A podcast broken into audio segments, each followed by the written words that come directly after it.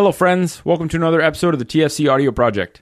In this episode of Shop Talk, Mike and I talk about our mission to rescue the profession of physical therapy, or at least do our part to get there. We talk about how the industry needs to change, how what we learned in school is outdated and ineffective. We talk about the business of physio and trying to work towards realigning um, interests in terms of aligning patient outcomes with the compensation structures, because right now they're out of whack. And most importantly, we talk about how we see amazing opportunity and potential in the physical rehab world that's being untapped right now. This episode is sponsored by TFC Shop. It's an online store based in Canada that carries footwear that doesn't mess up your feet.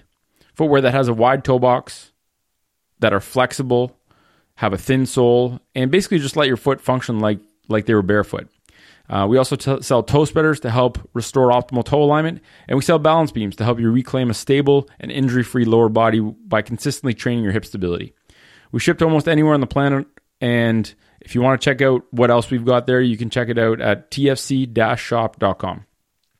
This episode is also brought to you by our travel partner, Nanuk Protective Hard Cases. They make super high quality professional level hard cases to keep your goodies secure during travel. And we use a wide variety of their topics or, or their products rather, uh, to transport gear for seminars, workshops, and filming sessions. Check them out at nanuk.com, N-A-N-U-K.com. That's it for sponsors, so let's dig into this episode. Hope you enjoy. It's the TFC Audio Project.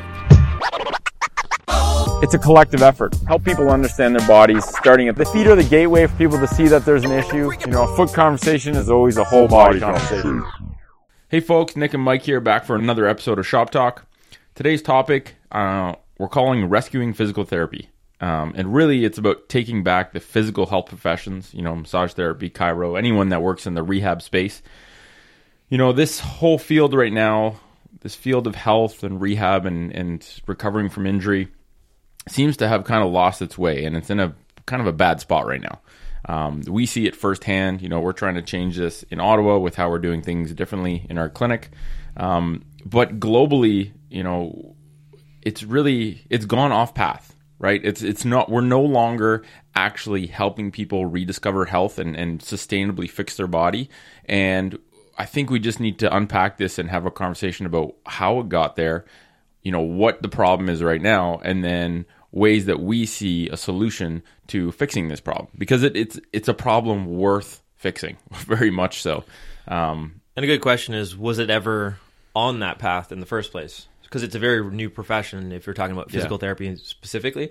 So it's like, as in, like, is it just, still finding its way, sort of thing? Yeah, well, I think that's the biggest thing. Yeah, it, it, we because we're dealing with the patterns and standards that have been set in the field that are that are still here, and then the, all this new information is coming out, and all these new methodologies for doing things, and we're finding oh, there's a better way of doing things, but we're still stuck in these same patterns, and those have gotten ingrained so hard. So the question is, yeah, were we ever on the right path, and, and are we still figuring things out? And I think we're realizing that with the in the age of information, there's way better ways to, ways to do it, mm-hmm. um, and there's many factors that are making it hard right now to make the transition over. But I think it's just a matter of, matter of time before things come around. Yeah, I think every health profession, and even in the movement world, everything is still evolving so quickly. And if you're stubborn and dogmatic in, in terms of not wanting to change the way you do things, um, which I, you know, we were just talking about this how schools, the the, the traditional institution for learning and, and teaching health professionals, they seem to be very resilient to change. And I think that's part of the whole problem. So maybe let's start by just identifying the problem that we see firsthand in terms of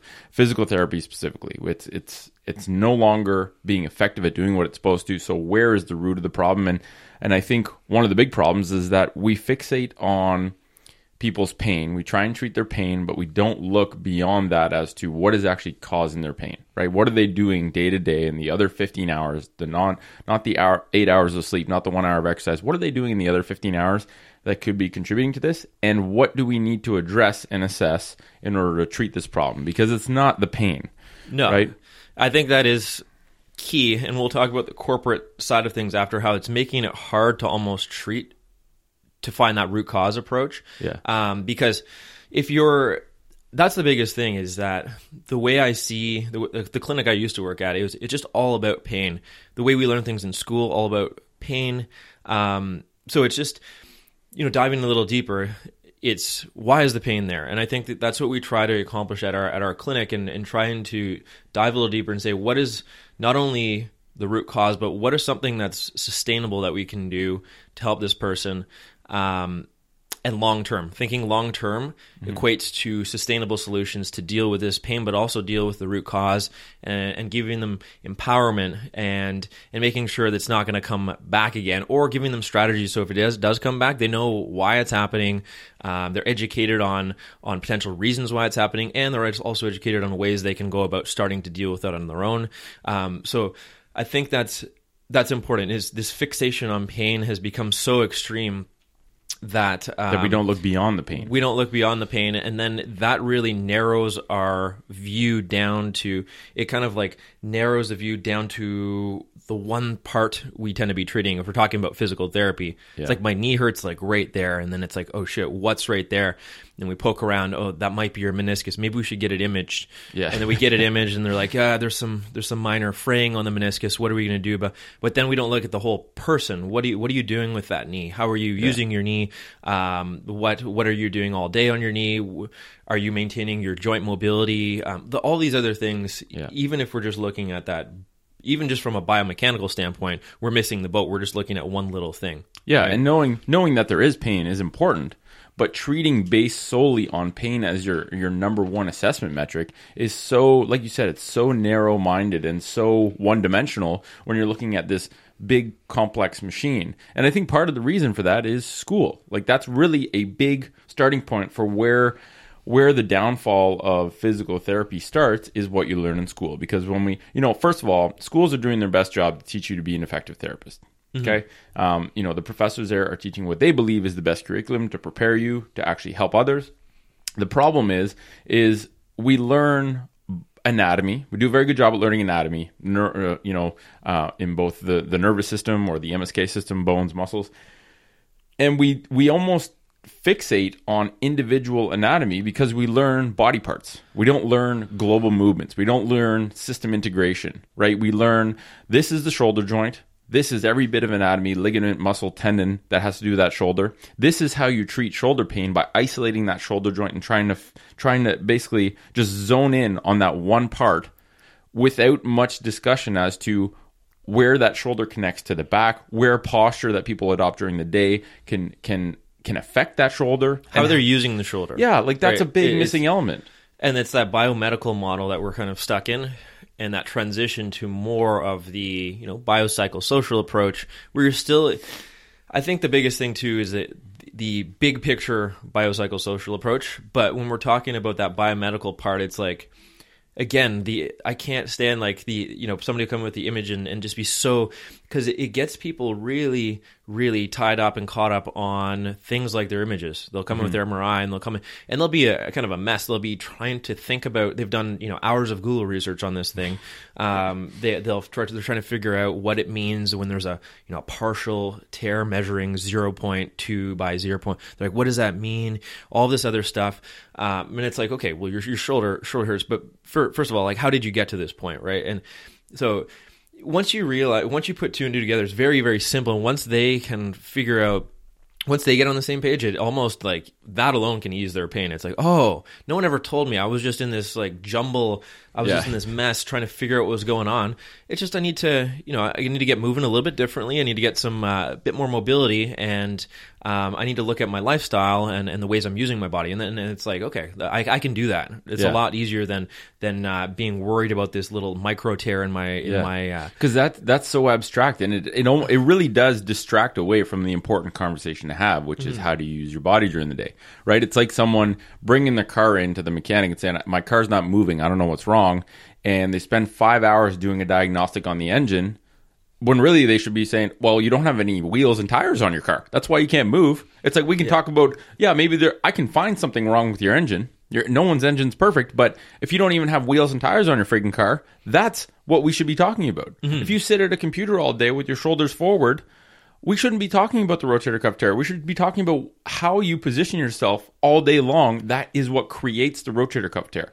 Yeah, and then how you use that shoulder thereafter. Like it's, um, and again, beginning back to, we'll dive into this when we're when we talk about what it can be, but establishing more of that physical mindset and that that movement mindset as humans, which we've lost. Like no other animal really has these problems, um, these physical problems as much as we do, um, because there's that physical culture and physical aspect to every other animal um, in in the world, uh, except for us, right? And that's not to say animals animals get injured all the Um, oh, time. yeah, like for sure. Memphis, my dog gets he he's gotten injured several times, but he doesn't look he doesn't need to go see a physical therapist. And it's hilarious because now there's physical therapy for pets. it's Mm-hmm. Yeah. like that's the funniest shit ever because people are forking out all this money. And it's like your dog knows how to get better. It just keeps moving. Yeah. And that's what you should be doing too. And it's self correcting if you actually move for the bulk of the day instead of sit in this unnatural environment. And it's like Yeah, and using pain what- as a guide along Yeah. the way, and, and figuring out how I can move and how I can gradually load my body up more to where I can move more like I want to move um, without getting into trouble. And that's kind of where, where we want to guide people when they come to see us is is giving them the, these principles that I mean. In one respect, they're very, very simple principles, but a lot, a lot of the time we've gotten so far away from it that they're they actually turn into a more complex discussion, a more nuanced discussion where you have to dive deep into their lifestyles and the way they're they're living their lives and and the, and the psychology, the way they look at their bodies, the way they look at their movement, Yeah. um, their, their fear of movement, their their um, lack of confidence in their movement or their bodies, all of these other things that play a factor. And part of that lack of confidence, part of that uh, fear of movement is, actually a byproduct of the medical system, right? for you sure. go, you say, "Oh, my knee hurts." Go see a doctor and like, okay, let's get it imaged. Oh, you got some nasty stuff on X-ray. You have blah blah itis or arthritis or whatever. That person now sees their body as something that's damaged and can never be repaired. Yeah, broken down. And there's no conversation as to what actually created that, and the fact that your body's adaptable and you can get rid of pain completely and get back to doing the things you like to do. But you have to change the things that are deeply rooted in your day to day life that caused the problem in the first place after decades of putting your body in a certain mm-hmm. position. Let's talk about before we get into what it can be, um, more of the the corporate side of things and the the business side of things, because that's something that we're trying to directly uh, contend with with our clinic. Um, because I think a big part of it it starts with the environment that the clinician is in that allows them to treat the way that they they can treat. So the physical therapist, they're they're really limited by the environment in some respect, right? Um, so so let's talk about that because I think once we start dealing with that, it, it opens up the door to being able to use more of our potential skills and get more out of you know our, our training and and, and again, it, it's always two things. It's like like you like you just said in school we we learn it one way. We need to really flip it on its head and look at what is the best way of doing things. But we also need places where you can treat and be able to explore that. Um, so Yeah, right it's like now, they're, they're both right. They're both limiting elements, right? If you don't, if you don't even know how to treat effectively with a with a kind of a movement based systematic assessment approach, then that's one element because we're not being taught that. So unless you seek it out or or do it on yourself, or you're a physical person by yourself and you figure this out, you're not going to know how to do that. And then number two, even if you are the minority right now of people that understand how to treat using a movement based approach of systematically finding out what problems in this person's software and hardware are causing their body to break down, even if you know that, you then need to be able to have a place where you can work with someone and do like a one hour long assessment where you're not doing anything else but working with this one person to assess, get a deep understanding of how they use their bodies, you Yeah. know, whether that's work or sport, what their injury history is. Because the biggest injury So, risk yeah. factor for future injury is previous injury, which means we're not doing our friggin' job that we should be doing as physical therapists. Exactly. So if we paint the picture now, it is basically, and it, it's in Ottawa. It's this way, and a lot of places around the world, it's the same thing, um, especially in the Western world. I think Ottawa is an ex- I, I from the people I've spoken to, yes, it is similar. It's not that different, but Ottawa is almost an extreme example because of how many federal government employees are here, how many of them have a significant amount of uh, funding that they can put towards physical therapy. So they're they're price insensitive, right? They don't they don't really pay for it. Um, they pay a little bit per visit. A lot of them get to the point where they don't pay anything. It's all covered. So I think this is al- it's almost good to use Ottawa as an example because it is an extreme example of what can happen when there's unlimited funds being thrown at a problem that no one seems to be solving. So typical physio clinic, you'll go in, um, you'll get an assessment. Oftentimes, it depends. Um, some sometimes you'll get a, a half an hour assessment. That seems to be the standard at some of the bigger corporate So clinics. crazy. um, for so initial assessment. Uh, sometimes it's 45 minutes. Sometimes you're you're dealing with uh, up to an hour. But Um, oftentimes it's it's less than that hour. Um, so that's that's kind of that initial assessment where you have to get a bunch of information on somebody. You have to figure out like lifestyle factors, all the other th- gamut of information that you need to assess somebody and why they might be in pain. You need to assess their movement quality, all of that. But the So bulk we of physical assessment is getting someone lying on a bed and moving around their joints and seeing how much range of motion, you know, like the typical things. How much passive range of motion does someone have at their hip? They're lying on a bed, you're taking their body with them relaxed, you're reefing their hip back and forth. And I'm not saying those things aren't important, but doing that and doing isolated strength tests in these weird positions, all these special tests. So that's more of the does that tell you a lot? I don't think that that doesn't tell me squat. So that's more the methodology that we're talking about, right? But even from like a time standpoint, not enough time to actually dive deep into all of these things. Follow-ups. This is Typically, typically we're dealing with 15, 20 minute follow-ups. That's very, very uh, common. Sometimes you'll be dealing with half-hour follow-ups at some of the forward-thinking clinics, but like the bulk of the clinics that you go to see, 15 minute follow-ups that are scheduled in with one-on-one time as a, with a physical therapist. 15 minutes. And then, like, you'll be in the clinic for an hour a lot of times, but you have 15 minutes of a physical therapist time. The rest of the time, you're either doing some, you know, you're either doing clamshells or you're working with a friggin' kinesiologist, which are, they are very good at what they do, but they're not, you should not be paying a physical, for a physical therapist's time if you're not spending time with a physical therapist. Yeah. Right. And when you spend $75 or $80 for a follow up for 15 minutes, you're paying three hundred dollars an hour to see a physical therapist when and you know and the bulk of that time you're not even with that physical therapist. So, like that's a problem. And how can you as a physio treat four people at once in an hour? It's Yeah. so whack. So that's just kind of what I went through in my, my last clinic. I was scheduled with four people per per hour. Um, that did not allow me to do any of the things that I could potentially do to help this person. Um, I was very very time limited. So um, I, I I really So you're just trying to put out fires. I- I your knee really out- hurts. Let's try and get it so that your knee hurts a little bit less when you leave, because that's all you can do. It also created this burnout effect where I, I really couldn't connect with individuals. Um, I was always just on my toes and worried about when the next person's going to come in. Because even like a five minute, somebody who's five minutes late or five minutes early, that's going to throw off your schedule. Yeah. You're in stress mode all day, right? As a, as a physical therapist. So if you're in stress mode, you're not concerned about connecting with your clients and, and diving into these things that actually need to be talked about. Yeah, you're just You trying to don't time drown. right? You don't. you- You're trying to not drown, and this is unfortunately the the you know work situation that a lot of physios are in. Um, so again, along with that, the models that they typically use are this heavy reliance on modalities. So what did I use? And I fell prey to it, right? Because it's the environment that created it. So I don't necessarily agree with doing things like ultrasound, stim. I don't use any of that. And we don't have any of those machines at our at our clinic right now because we find that there's a way better benefit to there's a better use of time than using all these machines, right? They're all short-term typically pain management strategies um, and or have zero research to back them They're so like Right. that. Like, let's take one second to reflect on this. We are taught in physical therapy school how to use an ultrasound machine for about two months. We we spend two months learning and memorizing buttons and programming to put into a machine that does nothing to help No. people. Zero. It doesn't even like even when you look at the isolated effects that that has. Even if it did something in the grand scheme of things, someone can't move, their knee hurts. Okay, even if ultrasounding their knee helped a little bit, maybe that would be worth mentioning, but not spending two months. And we know it doesn't even do anything. So the fact that, like, I think that's just a gross example of how physical therapy schools are teaching outdated, old, like programs, right? Their curriculum is completely outdated, so much so that it's almost blatant.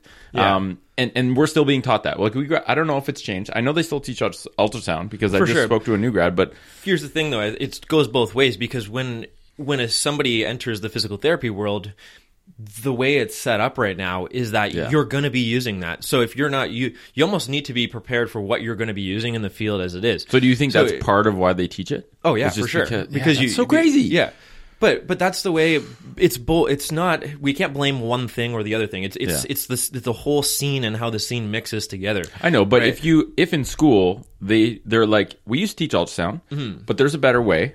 We shouldn't be ultrasounding because it's ineffective and it's a waste of time. So if you go to a clinic and all you can do is have time to ultrasound, you need to find a better clinic to work at. Like maybe Yeah. that's where it has to start. It- I think it should start with the friggin' physio college. That's wh- why do we pay them so much money every year? They should be Yeah. going around saying you are not allowed to use ultrasound. We now know it's not effective. You are not allowed to schedule people four people an hour to one physio. That should be illegal. Yes. That's basically fraud. You're taking advantage of the health system. Like that's what I think that there needs to be a higher standard set from these regulatory bodies. Exactly. But but again, just back to that picture, like if you're so ultrasound's one example, but then there's like you know electrical stim again, pain control. Okay, fine, you're coming to me for pain control. Wrong metric. Um, but but there's way better ways of, of dealing with pain, and there's way better ways to empower somebody to deal with their own pain on their own over time. Yeah. Um, so why did I use them? Because I was forced to use them. Why was I forced to use them? Because I didn't have time to use what I actually needed to use. Right. and you probably used them less than most other people. But again, it's still when you're seeing when four people are there at once and you're you're just bought like and you're freaking out. You have to be like you have to say okay, put put the put this machine on that person, put this machine on that person. Yeah. Um, I'm I'm just going to talk to this person for a few minutes, and then and then I'm going to try to That's get mayhem. that machine over. So this is what it's like for a lot of people, right? Um, so, So it's the business model. it's the business root model cause. that drives that part of, side of things where maybe that maybe they don't know like it's almost this weird facade right? It's like do they actually believe that ultrasound and all these machines are going to help somebody? Maybe not but it's, it's it's a time saver right? And that's the unfortunate part.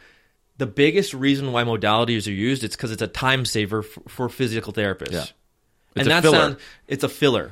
And that sounds Yeah. pretty harsh. If, if a patient hears that so if 75% of your time is spent with with filler Yeah, that's not good I agree. you're paying for for shit. Like you could you could spend that. You, if you really like the electrical modalities you could buy a lot of them on on amazon. Like if you really like tens machines and, and all that like take all of that money that you spent and buy it for yourself and, and stimulate That's a good yourself every day. Yeah. bring it to work stimulate yourself right? But that's not going to do shit to, to fix the problem right? Yeah. so and I think like if you take a step back, it's like okay, how the hell did we get to the point where this industry of health, one that is so relevant to so many people because everyone seems to be breaking down, has been taken advantage of so much. And I really think it's just if you take a step back, you look humans are humans react to incentives. Okay, so if you look, what are the systemic incentives in the world of health? And right now, there is a like it's just straight game theory, right? If if the incentives the incentives determine the direction people go in. So if right now there is literally an inherent conflict of interest in the physical rehab professions because the more I see someone, the more money I make. So the the compensation model rewards amount of visits with zero connection to results. So if someone whether someone gets better or not, if you see them for more visits and usually, you know, in our clinic, we see people for very few visits. So the better you are, the more effective you are at getting someone out of pain and back to optimal function and and and um, you know improving their health. The better you are at that, the less you get paid. So like, and it's a big problem. I don't know the solution to it, but I think there's several compelling options that that I think are available. But uh, we need to realign the systemic incentive structure of physical rehab professions with people getting better so that the the quicker and the more efficiently and the better you get people the more people you help the more you get paid and it's not a simple you know it's not a simple switch. But i think the first step is regulatory colleges have to come in and say you are no longer allowed to do this. There are standards. Okay an assessment what is you know you, you ask all physios what do you think is a, a period of time that allows you to do an effective assessment? I think it's at least an hour. So one hour boom that's the standard. If you do assessments for less than an hour you're not allowed to charge the same thing or you're just not allowed to right? Like that's the bar. That's the standard. Um, what is you know i don't think there should be anything else but one-on-one treatment. Like why the hell would you take a physio and split their time in two and give half of the quality of service to two people? Like it shouldn't be allowed. So mm-hmm. one hour assessments people can choose their own follow-up time but you're only allowed to work one physio with one patient if they're paying for a physio's time. Exactly. like I think that's a really easy way. I think pharmacies do this where you have to be a pharmacist to own a pharmacy, which is good, right? Because if you're a pharmacist, you go through the whole program. My mom's a pharmacist. You learn the ethics of pharmacy, of not doing shady shit. And so if you own a pharmacy and you're a pharmacist, you're probably going to abide by the ethics of that. But right now, you can be just a business dude that looks at just numbers and says, I want to make a lot of money. Well, guess what? Physical therapy is a perfect business for you to go into because you can take advantage of it and look at just profit metrics mm-hmm. and switch around. Okay, ooh, if we go from a 20 minute appointment to a 15 minute appointment, this boosts our profit margins up huge because we pay this physio the same amount, but we're seeing more people. Okay, mo- seeing more people means more money. Perfect. all these physios, you guys have a quota. You got to see X amount of people per week. If you're not, then I'm going to get a different physio to take your spot because someone else can do your job. Mm-hmm. Right? And so there's a disconnect between patient outcomes and financial motive. Yeah. Right. Exactly. And that's a big core of the problem because if only physios that knew the way to treat people effectively owned clinics, this wouldn't we wouldn't be talking about this. No. Right? Because there wouldn't be unfortunate part. ultrasound machines would be out of business. The You know? unfortunate part too is that it taints the whole profession. So Yeah. somebody comes in and they have, you know, for the first time to our clinic, and they say, "I've tried physical therapy, uh, you know, didn't didn't really work." Yeah, it's like, well, But what they don't did you really, do? they don't have any understanding of what physical therapy is and or could be, Mm-hmm. which I think we should dive into now. Like, okay, that's the one side of the equation. Where, what should it be? Like, how can we restructure it from both a the business standpoint, which we just talked about, but also getting into if we had ample time, what would we look at, right? What are we all looking at similar things? Are we all treating the person as a whole? So let's talk about where where what should it be and what what the potential is for physical therapy because we are in a unique scenario if we do have a place where we can treat it like we want like an hour with somebody face to face and then like you know every time they come in let's say it's a half an hour 40 45 minute follow up that's a lot of time spent one on one with person really delving into their health right Yeah. and I think we have such potential to impact people far beyond their knee irritation, right? Mm-hmm.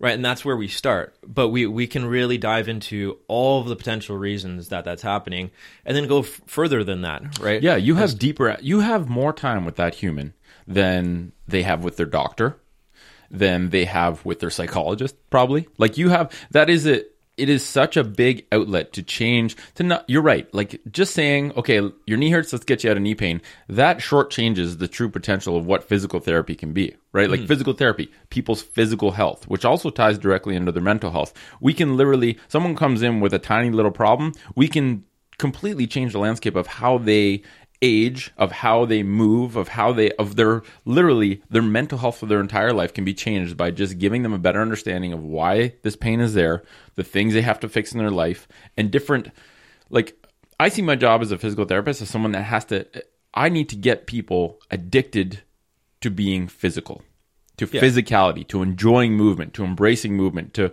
to understanding how the machine works most optimally and then both inspiring them to make those changes and giving them strategies to be able to do this stuff without completely getting lost Exactly. So I mean, I think time directly allows for us to dive into the potential, and I think that if we start with education, that that's a, another thing that time allows for. So once we figure out, like, if somebody comes in for an assessment, we are trying to, to be almost we're trying to really figure things out. We're trying to be investigators, right? We need to kind of hear this person's story. Where are they coming from? How do they think about their own bodies? Yeah. How are they right? you're like a detective What's their story? What what have they? What does their job look like? What does their home situation look like? Um, what positions are they in? All of these things, and like again, that's time very very time sensitive. But you need to actually just detect what's happening to this person's body where they're in pain right now. And because typically they come to us in pain. And again that's a whole other story. I think that we have uh, we could have a huge role in preventative right? It's like hey do these things. Think about your body this way. Maintain your your physical body this way. And over time you won't run into as many of these problems. But that's a whole other side of the story but we're trying to be detectives and we try to figure out all of these potential factors that can contri- contribute to their pain right um, And this is part of the perception of physical therapy. Like we're doing this in our clinic where people will literally, word of mouth goes around, people will come see us with no pain. People will come see us, and, and it still surprises me, although it's getting more frequent now, so it's not as surprising. But people will come in and say, I don't have any pain, or they'll ask, I don't have any pain, can I come see you? It's like, well, yeah, that's actually the most effective physical therapy because it requires the fewest visits. The bulk of it is education, and you can literally, you know, we're so used to people coming in, they give us their symptoms, and then we look for the signs. It's like we can look at the signs before they ever cause symptoms. We can tell your movement dysfunction and how to we, we can identify it and get you to work on fixing it before you ever get to the point of wearing through your joints or your tissues. And that's really that's what we have to re-engineer the perception of physical therapy. It's a Yeah. place you go to never break down. And and exactly, and it's those same people who come to us who aren't necessarily in, they don't have necessarily an injury or they aren't necessarily in pain, but there's something that they they found is is up, right? Yeah. They're like, my, like I'm a little stiff, my body, you know, I'm going to the gym, but I don't know if I'm doing things like I should be doing. I Yeah, don't know, they don't feel I don't right. know what I should be doing. Can you help me with that? Um, you know, should I stretch? Like they just don't know. Like, okay, what should I be doing? I want to maintain my physical machine. Yeah. Can you guys help me? And that's Yeah. the that's the biggest thing. And it's like, great, we can help you. And they're already Right? motivated. They've Yeah. already taken the first step. They've come to you. They're like, I want to do this. I just have no idea. I'm lost. I'm in a forest and I just need to be able to find a path. Yeah, they're like basically the things I'm doing right now. I know they're probably not going to lead to somewhere ideal if I keep doing them. So what can I do here? So I think that's the biggest thing is investigating, but then educating. Right. Mm-hmm. So once we find out kind of what what we're always looking for root cause, root cause of somebody's pain, and it can be very. Sometimes the root cause is pretty black or white. Sometimes it's very complex, and that's the nuance of physical therapy, right? and it depends what patient populations we're treating and, and what environment you're in. Um, using that biopsychosocial model to guide you again requires time, but that's the as opposed to strictly a biomedical model. That's important because it comes down to you know what kind of stress is this person under, how do they think about their pain, how do they think about their bodies. Um, all of these other factors, psychology, their social situation, um, these things we all got to kind of dive deep in. And you can pick up these little cues. These skills take time to develop but again if you're given time to work with somebody you start to really get better at these skills because you can you can explore more with somebody. You can you can have the important conversations with somebody um, and, and all of this. And, and these these little things that matter a lot are often missed because it's boom boom boom. We we just we just look at the pain. We, we get so caught up with that. It might be something very very um, outside of what you think it might be that's really contributing to their pain right? Yeah, and I mean, you like you talked about this the other day when we were just chatting. You're basically building a psychological profile for that human being. You know they have a problem with their knee. You know their movement is not great, and and all that needs to be improved. But you're trying to create a psychological pr- profile for this person to figure out what things you can give them will resonate with them and are most feasible for them to plug into their life. And to do that, you have to understand their life, right? You have to understand. You have to ask. You know, I think one of our profs in in um, physio school said it perfectly. If you ask enough questions, they will give you the exact answer. yeah But if you're not assessing and you're not asking the right questions, you're never. It's going to be very. You're always going to be guessing, right? and so, that psychological profile is important to to make the appropriate changes needed. Yeah. Because if you don't connect with somebody and you don't resonate with them, they're not going to do what needs to be done. Right? You need to figure out okay. What I give to this person might be completely different than what I give to this person. We're try- we're trying to accomplish the same underlying goals, right? But we might have to take a different approach with with everybody, right? And that's the important part of it too, right? We're all looking at the same human body and all of its parts because those are all the same. So we need to respect that and not go too far down that road. Mm-hmm. But we also need to really say because it's all well and good if you give somebody exactly what they need, but if they don't buy into it and they don't do it at all, then it's useless. Right? It's just completely useless. So where's Yeah. the disconnect there? Again, that's that whole investigator figuring things out. What needs to be done here to get this person doing the changes? What is the minimum effective dose that they can do to start seeing these changes? Yeah. Right. And then start to build these habits and start to look at movement differently, look at their bodies differently, look at their global health differently. Um, all of these things, right? And what is the dose that aligns with their motivation level? Because you lose people, right? If you if you're like, I know the perfect thing for this person's body, and it's doing 30 minutes of hip mobility work per day. But if that person has no intention or not the, not enough motivation to actually do that, then you're right. All of your time that you spent analyzing that person, trying to get an idea of what is the best thing for this person at this point of time, if you didn't do a good job at selling them on how to do it, and you didn't make sure it matches up with the way their lifestyle works, it's ineffective. You almost need to like prove you have to find ways to to get in and, and try to prove that what you're doing is going to be helpful. Yeah. right? So that's kind of the it's a combination of the education and what you're giving them exercise slash movement wise slash mobility wise. Once they start to you need them to have the aha moment and be like oh what i'm doing right now is affecting the outcome that i'm going for You need to hit, hit the first domino, Yeah. and that And might like- require you to figure out what do they actually like to do. What do they act? Does this person like to run? Does this person like to play hockey or squat or whatever? And what is and and how is that being taken away from them? Yeah. So that you can get people working on things that are are different from what they want to do, but directly affect the things that they like to do, and they notice a tangible difference. That's it. I think that's an important one too. Is part of that is just what are you wanting to do with your body? Can we set you up in a way that allows you to do that, get back to either get back to it or do it sustainably over time? Right? If you want to golf in your retirement, but your body's holding you back, well, let's align these interests, right? Mm-hmm. Let, let's figure out how. Let's figure out. Okay, we need to go into the nuts and bolts of why are you why are you getting that shoulder pain every time you golf? Like there's a there's oftentimes a, a reason for that that's very clear cut, but the bigger picture is what can you do to mean to start these habits and make sure that this this allows you to do the things you want to do over time. Yeah. So we're diving kind of deep into the potential of each client, but but I think that you can separate it into that whole education piece, the whole connecting with somebody, getting a huge global look at somebody's life, how they're using their body, you know, and then other things, their sleep, their their diet, all these other factors that can contribute into their pain, their stress levels. Um, but we also need to look at And those things matter because you might yeah. be the only person. So having a baseline knowledge of sleep, like something as simple as you should be getting eight hours of sleep per night, non-negotiable. This is what humans need to be able to recover and function optimally. The you know having a broad like macro view of what we should and shouldn't be eating.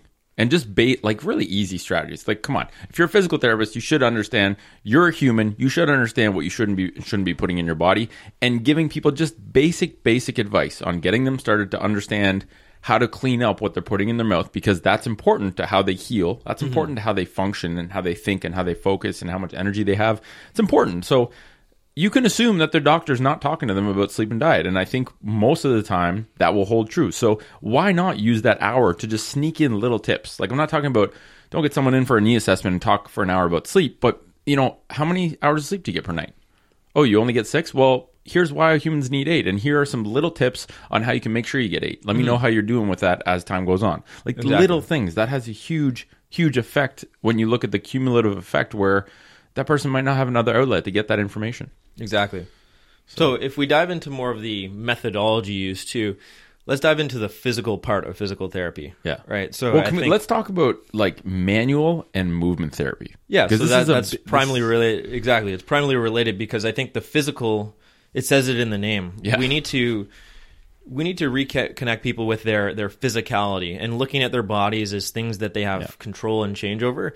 And it's like their their physical vehicle for getting around and doing things in this life. That's often I think we just forget about that that a lot of the time we we we get disconnected from our from our joints and our muscles and our and our movements that we want to do um, so we can enjoy life like it just the broader scope of things is is reintroducing that aspect to people and then we can get really detailed into why is this person not functioning to the level that they they can be um, or why is this person running into these painful situations all the time when they're trying to use their body like Yeah, what's, what's happening what's Book- happening there a little book that I'm reading right now. I don't even know where it is. Um, anyway, it's by a lady that was a NASA um, scientist, and she studied the effects of zero gravity on humans because basically, it, the effects being without gravity for ten for like a month gives the same effects as ten years, uh, or, or I think it was like a year of aging. Like they're, but they're very similar. So when you take away gravity, you have all these nasty effects on the body, and what she's saying is sitting is taking away gravity. So a lot of the effects that she saw with these astronauts that were going into space um, are the same effects that we're seeing on people now that are making them age way quicker. So I think uh, why why was I talking about that? no it's important because Lost my brain. No, Lost that's the thing. So we want to actually show people why this matters to them, the environment that they set themselves up in all day. Because if they are, if their lifestyle is the biggest contributing factor to their pain, if they have something like an office job, there's there's ways we can actually get in there and affect that as well. Oh, that's what I, she says. Humans are perpetual motion machines. Yes, That's why I was trying to get it on. Humans are perpetual motion machines, and when you take away the motion, you take away the function of the human body to function like it's supposed to. Mm-hmm. That's what got me on that train of thought. And it was a beautiful way of saying it. It's like you're designed to constantly be in motion. The minute you stop being in motion, more so than that eight hours of sleep where you can be lying down, you start to to basically steal away the ability to actually stay moving, to actually have joints that function like they're supposed to, to have good movement patterns. And she says most people have just gravity withdrawal syndrome, right? If you don't spend time fighting gravity, you lose the ability to effectively navigate gravity when you're moving. So and, and as you keep moving over time, it's oftentimes things work themselves out. You get more competent and confident with with movement.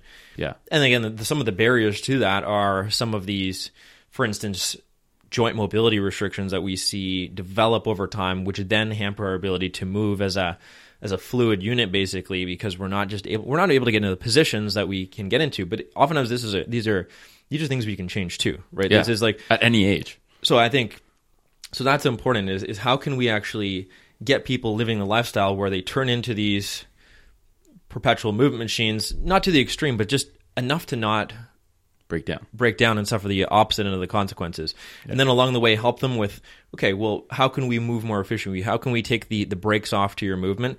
Um, and how can we maintain your, your joint health and joint integrity over time? Joint health is one of the topics, too, that I think a lot of physios need to rethink and look at differently because joints require that they are able to move and articulate like the joint should, right? And and just it's it's very simple. It's that that hardware part of things because we, we we get so deep and detailed into this whole biopsychosocial approach. The bio part of that still equates to Still you know, matters. it still it still matters. And and what are our joints? You know, how are they supposed to move biomechanically? And let's take what we know from biomechanics and let's apply it to the functionality of our body. So functional biomechanics. It's like in order to walk, you're going to walk way more efficiently if you have if your hip joint can get into extension, Yeah. right? And and I like I said the last podcast, there's studies that show that the energy requirements of not having hip extension for elderly adults are way higher than people with hip extension. Like it, so it's let's get back to these actually actual nuts and bolts of the body, and, and let's say, what do we need to do to actually get out of this person's way so they can express movement better, right? So that's what we have a good role in providing too. Is we we deal with the lifestyle, we deal with the psychology, we deal with all of these factors. We try to instill positive changes, and then we get into the details and we say, okay, you want to walk better? You like walking? Let's work on getting out of your body's way. Let's work on restoring what's needed to walk right? You like golfing? Let's get you rotating better. Let's work on that. Let's work on your Mm-hmm. mobility through the T spine, through your hips. Let's get these parts moving better so you can enjoy that movement without potentially running into more more issues. right? Yeah, like number one, it is possible. Like this, I've seen this before. This is a common restriction. This is why it develops, and we can change it. And then number two is how much time do you want to spend on your body every day? Here is the best thing that I think. Here's the best thing for you at this point in time to get to where we want to go. And knowing and instilling that they can change it. They have Mm-hmm. the the power, empowering people, showing them, giving them these effective strategies. Because if you give somebody shitty strategies to change themselves, we won't necessarily change. You're going to get shitty results. Yeah, you, it needs to be effective strategies that you you implement to address what needs to be addressed to get them moving towards their goals, whatever Yeah. those happen to be. And I, I use I heard this somewhere and I used this explanation the other day. It's like as humans we have pre-installed software that's perfect. So you have nature gave you software in your brain for movement that's pre-installed. And as we go through life, we start to accumulate viruses. So your hip not being extend, being able to extend, that's a virus. Your ankle not being able to dorsiflex, that's a virus. The fact that you don't know that sitting all day is what's creating these restrictions, that's a virus. So how do we start chipping away at these viruses to essentially be left eventually with a body that is able to express that software? Then we just have to get people to move. Then we hmm. just have to give them ways that they enjoy exploring movement that resonates with them that that are self motivating. So you're not pushing someone to do this movement stuff. They intrinsically want to do it or like to do it. So you, that's where you got to understand what what is this person's thing that they want to do. And then you just got to keep getting rid of those viruses. The easiest virus to get rid of at the start is them understanding why they got into that situation in the first place. Yeah, and I think that's a big mark that we missed in physio school is we we learn here's the pain, here's how to treat the pain, here are the exercises. We don't learn here is how to mold how to really understand someone and give them tangible advice on how to stop it from developing again before you even go to correct the problem. Because correcting the mobility issue or or you know correcting that isolated problem you can't extend your hip. Here I'll show you how to correct it. But getting them that's not that hard. Getting them to understand why that happened and changing the lifestyle kind of cause that created that problem that's the hardest thing. For sure. and that's what we didn't learn much about and that's what I find is the most important when you treat someone for long-term results. For long term results, exactly.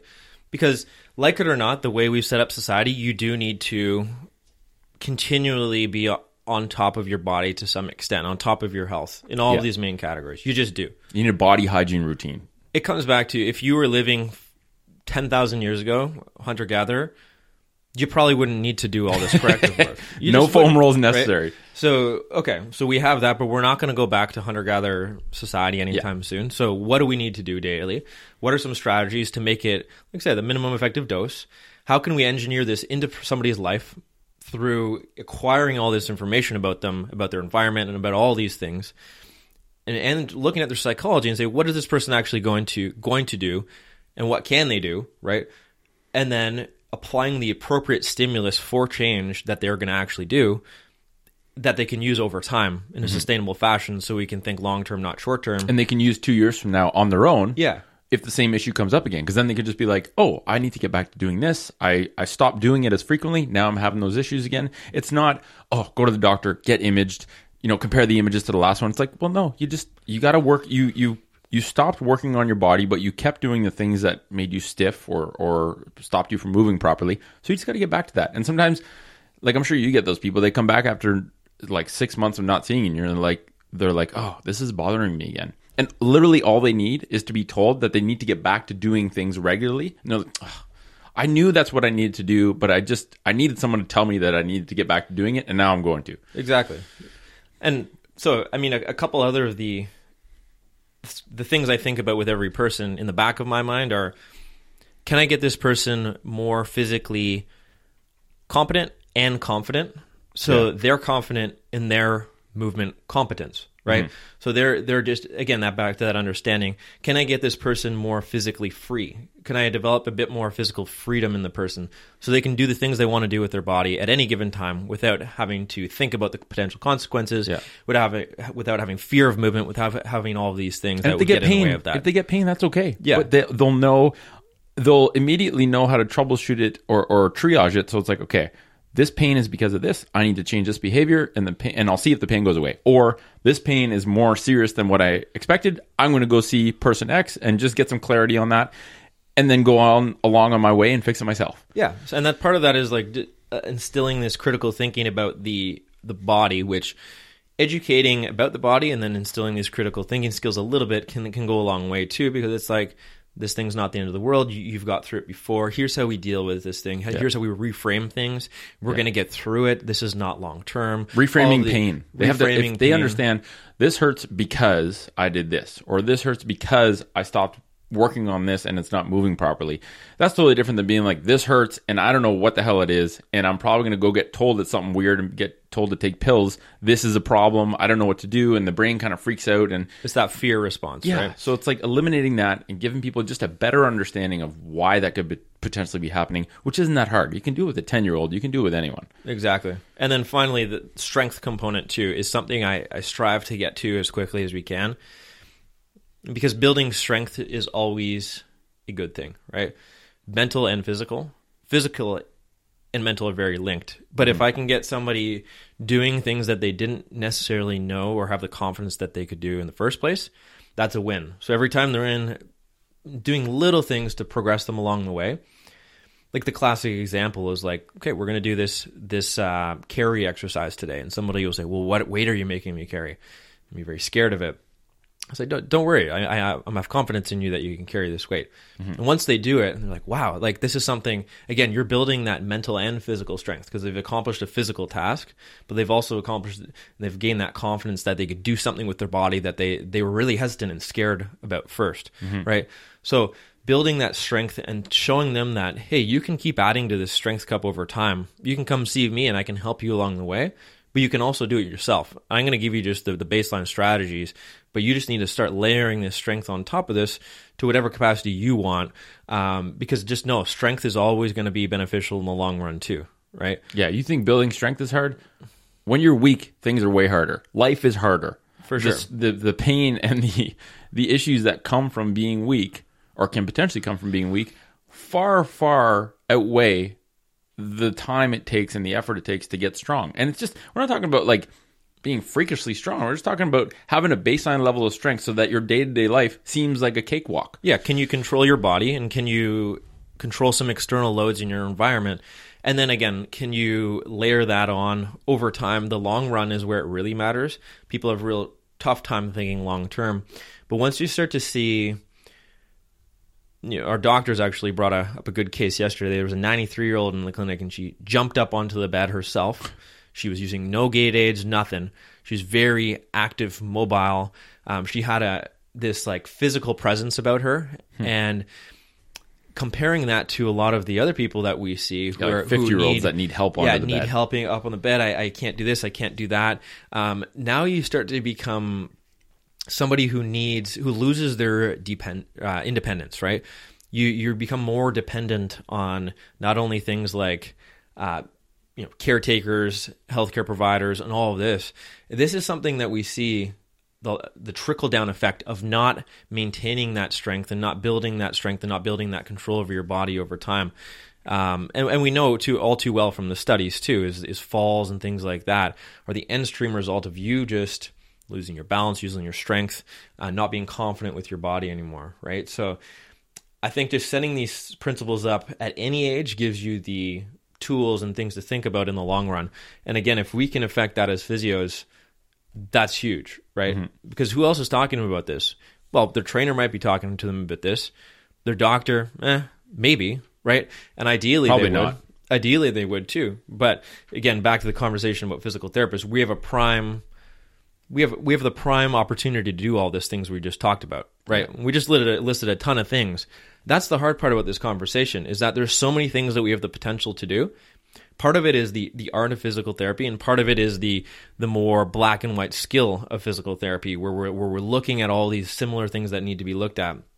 But it's very nuanced, and I think in the grand scheme, we need the time, we need the one-on-one connection with people, and we can start to realize what the potential is, um, and we can start to band together and look at what are the best ways to do things. We can all get on the same team and say that Yeah. you know this is what we need to be looking at, and here's how we can impact the most people with this profession. So And that's like this is where old institutions that are reserved and resilient and unable to change and adapt and evolve eventually get replaced.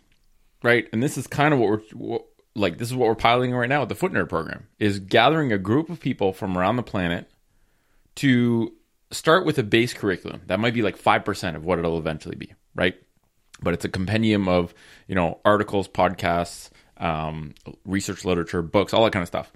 Taking a seed program, giving it to 25 people to start with that are super motivated to help others, getting their feedback and evolving that program, and getting more and more people into this program where it's basically a group of people are crowdfunding an education institute is the way I'm looking at it, right? It's nonprofit, so no one's making money off this. All the money goes back into making this thing better and having some sort of platform, health education platform that's available to everyone in the age of the internet. It should be available to everyone that delivers better value and is current, right? It doesn't take 20 years for a curriculum to change. It takes a month.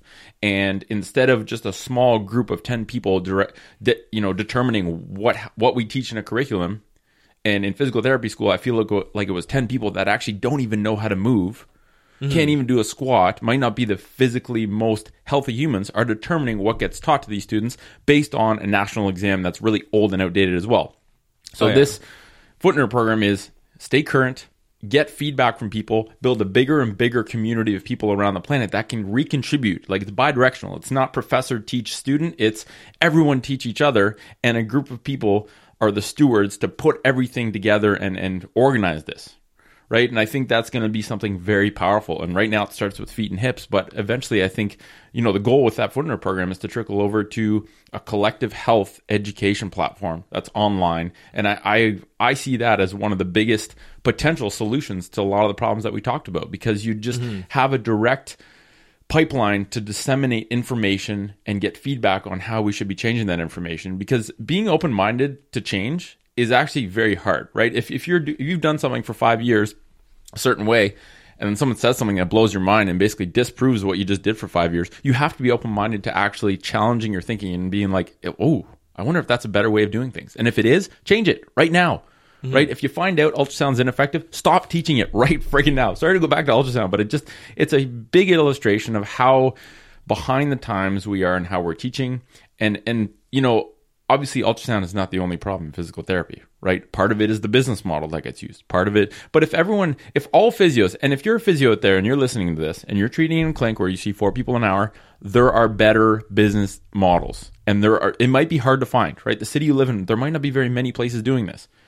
Like Optimize, what we're doing in Ottawa, for example. We're trying to create a, a, a movement culture hub and a health hub. And we have physios that want to work with us we just don't have enough patients right now to, to hire everyone. But you know that we want to set a hard standard. It's like we only do hour long assessments. We only see one person at a time. We don't have stim and ultrasound machines. This is why.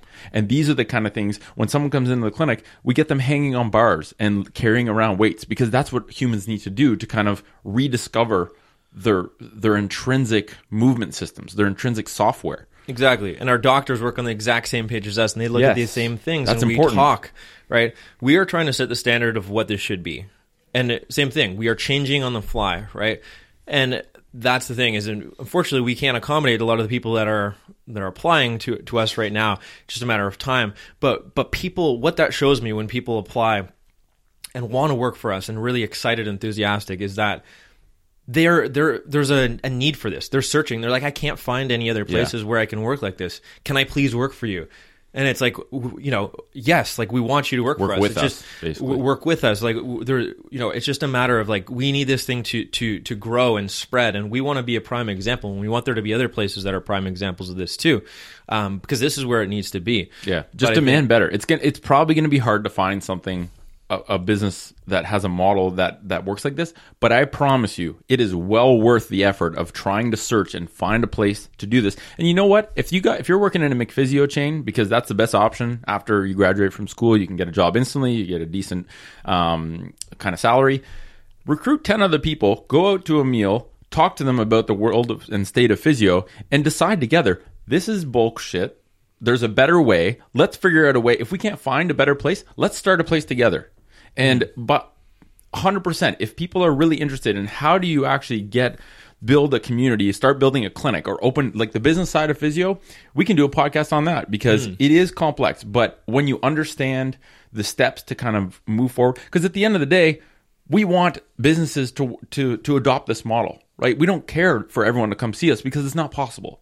We want other if all of Ottawa treated the same way that we did, I would I would be so happy because we, hmm. we wouldn't have to you know be frustrated. You wouldn't see the frustration on people's face where they're They've gone to physio three times a week for six months, spent thousands upon thousands of dollars. They come to see you for one visit and they leave being like, how the hell wasn't I told this? How, uh, like, some people are literally angry. They're like, how did I spend that much money and that much time in that much pain and not learn anything about how my body works? And literally, I have one visit and you've made me understand not all my problems are gone. They're still there, but I know, I understand why they're there. gives These people clear vision of where you need to work towards and and why it's happening Yeah. and all of these other factors.